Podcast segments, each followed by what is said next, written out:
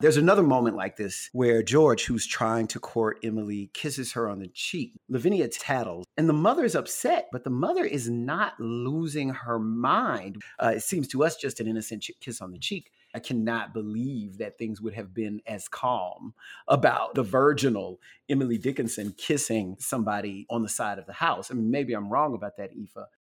Huh, you're right. The mother is pretty relaxed about that kiss, Jericho.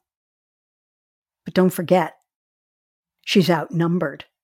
She's got three sexually curious teenagers, especially that flirt Lavinia, who could have really used bedsider.org.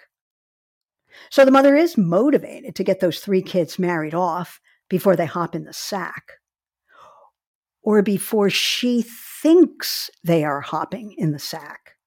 It's not like Emily and Lavinia can walk down to the drugstore and say to the guy behind the counter, uh, excuse me, I need Ella. How about plan B? Mm, I need the abortion pill. Remember, the Dickinsons are power brokers for the region. To maintain that power, the mother is trying to engineer equal matches. George Gould would have been a good match.